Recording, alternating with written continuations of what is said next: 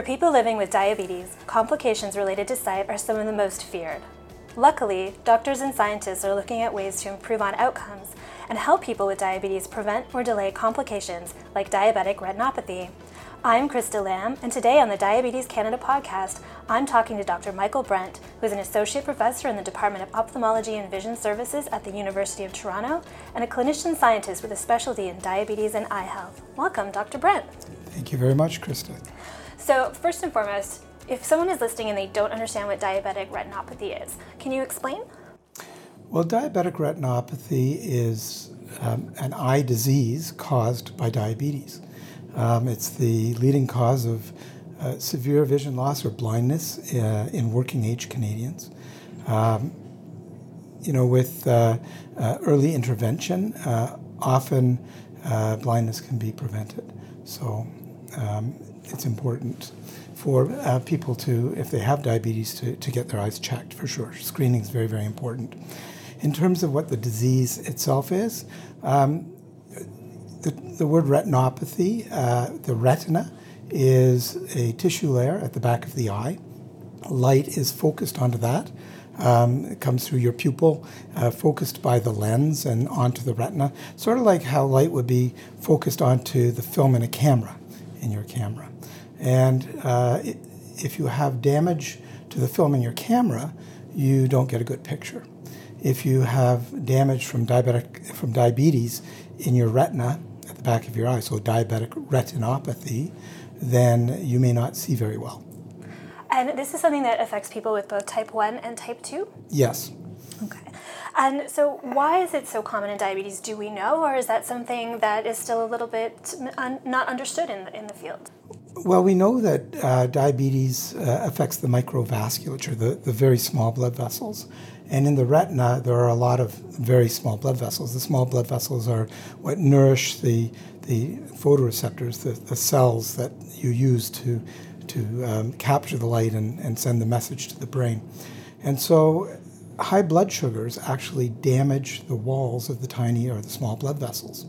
And as they get as these walls get damaged, they become leaky and as they leak, uh, the tissues swell, and then the tissues don't work so well. So, you know, diabetes is a microvascular disease, so it affects affects the retina uh, because it is rich in microvasculature. And so it's one of the things that I think of immediately is so this is a reason for tight glucose control or being able to manage your blood sugars. Well, are there other things that people with diabetes could be thinking about?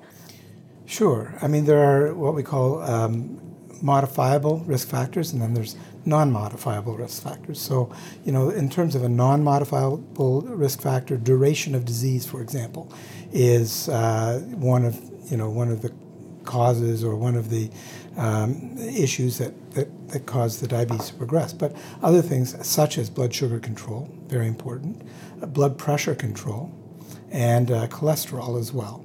And we think probably smoking is not good for not good for your retinas. Also, uh, I don't think smoking is good for anything, from what I hear. and so you work with Diabetes Action Canada and a number of different organizations, and you're helping to improve on screening for diabetic retinopathy. Because I know for some people, it seems like an easy thing: get your eyes checked regularly, get you know, go to the eye doctor, go to your doctor, but that's not something that's accessible to everybody. And so, what are you guys sort of working on in terms of that? So, Diabetes Action Canada is a research network, and we have uh, it's multidisciplinary. There is not just the eyes, uh, but that's where I'm involved as, as a co-lead in the retinopathy group. But there's also endocrinologists, cardiologists, uh, neurologists, and um, uh, IT people and uh, health cost economics and all that. So we're, we're looking at cost effective ways, we're looking at um, ways that we can improve screening for people with diabetes. Um, you know, there are many optometrists and many ophthalmologists across the country, but despite that, about 50% of people living with diabetes are not getting their eyes screened. They're not getting a dilated retinal examination to um, see whether there is retinopathy present and whether it needs to be treated. And so we're working to develop a, a screening program across Canada that makes it accessible to everyone. We found that there is low screening rates in large cities, uh, in, uh, and also in remote uh, populations, such as indigenous populations.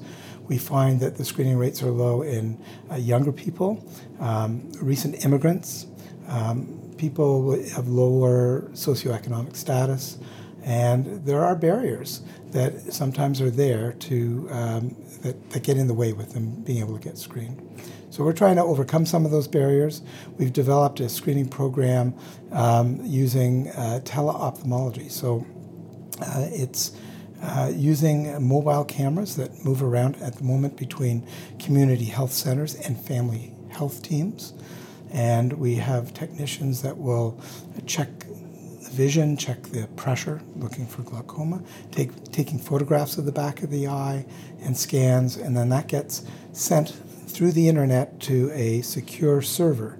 Uh, here in Ontario, it's the Ontario Telemedicine Network. And then I can remotely look at these images, grade the level of retinopathy, and be able to triage people to the proper level of care. So if they've got no retinopathy, it might be, you know, come on back for another screening in another year. Um, if they have something that can be managed by optometry, or needs to be managed by optometry. For example, there's no retinopathy, but the vision is poor. Maybe, maybe some eyeglasses would be helpful or maybe they have a cataract or something else where they need to see an ophthalmologist. So we can triage to the appropriate level of care. And we're hoping that we can um, reduce the number of unscreened people across Canada who are living with diabetes. And so we talked about you talked about barriers, and obviously, so living in Northern Ontario, not having access, things like that, those are going to be big barriers, and that would be very helped by the, the program. But one of the things that you mentioned was young people, and I wonder why we're seeing less um, young people getting screened. Have you seen any reason for that, or? I think, um, you know, a lot of the young people um, are, are in, in, the larger cities. Um, they're very busy. I think that um, perhaps eye care is not at the top of their list. Uh, the uh, thing about diabetic retinopathy is it's, it's silent. It's, it, it, it progresses slowly and silently, and you really don't notice anything wrong until it's quite advanced. And so then, once it's advanced, it's harder to treat. And so, uh, perhaps uh, with some of the younger people, um, you know, they, it's, it's, not going to happen to them, and uh, and and so they don't come to get screened. But um, th- this is just what the statistics are showing. I'm not being judgmental. It's just what the stats show, and so we're trying to reach out there as well. Yeah, and I think that's actually a common thing for a lot of younger people who are living with diabetes who, you know, the complications seem so far away or so unreal. And, and that's the same, I think, with any chronic illness if you're young and, and living I with agree. it. So I think that's really, really interesting. And one of the things I wonder about is when you go to see your endocrinologist, is ophthalmology or your eye appointment something that you were reminded about at your endocrinology appointment? Is there communication between endocrinologists and ophthalmologists? Like, how does that work? That works quite well. There, there is communication between endocrinology and ophthalmology.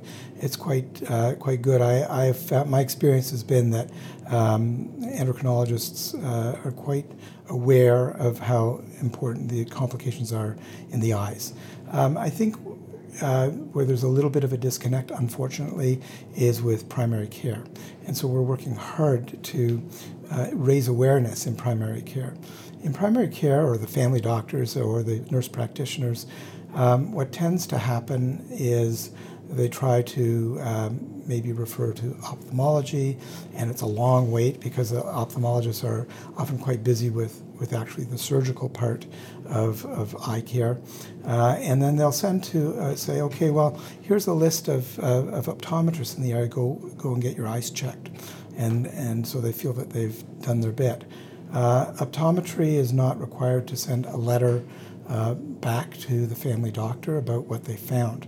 And so there's a disconnect between um, uh, the patient, the primary care provider, uh, and, the, and the optometrist. So the optometrist may know that everything is fine, but the family doctor doesn't know.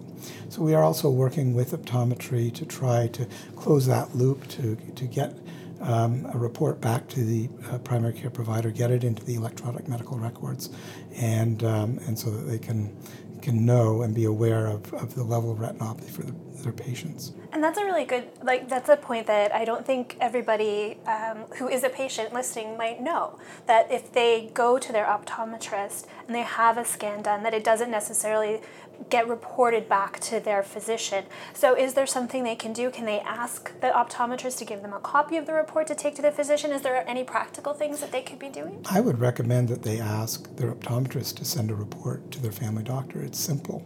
Um, I think that would probably very, be very good. Pardon me, with our screening programs, the mobile screening programs, um, because it goes through the Ontario Telemedicine Network, it's all um, uh, it connects up with the primary care providers as well. So any people that go through that screening program, there's automatically a letter sent to the primary care provider that can be entered into their electronic medical record. So we've taken care of that.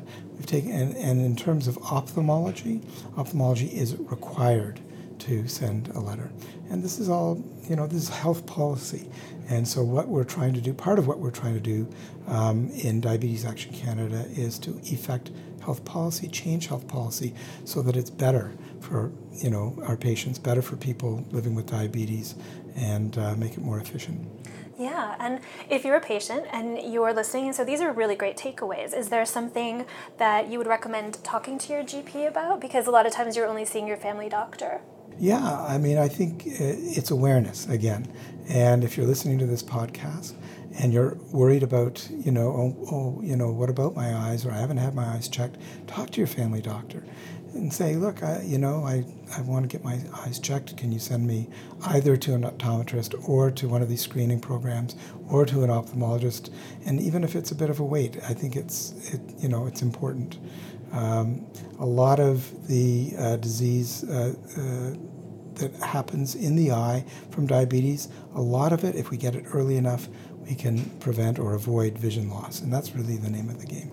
Yeah, and I think it would also be really great if GPs, you know, if they're, you know, talking to a patient with diabetes, ask the question, have you had your eyes screened? And if so, um, where did you get that done? So we can get, um, can you ask them to send me the, the, uh, the results? Because I think that that would be a really interesting conversation to have from the GP side as well. Absolutely.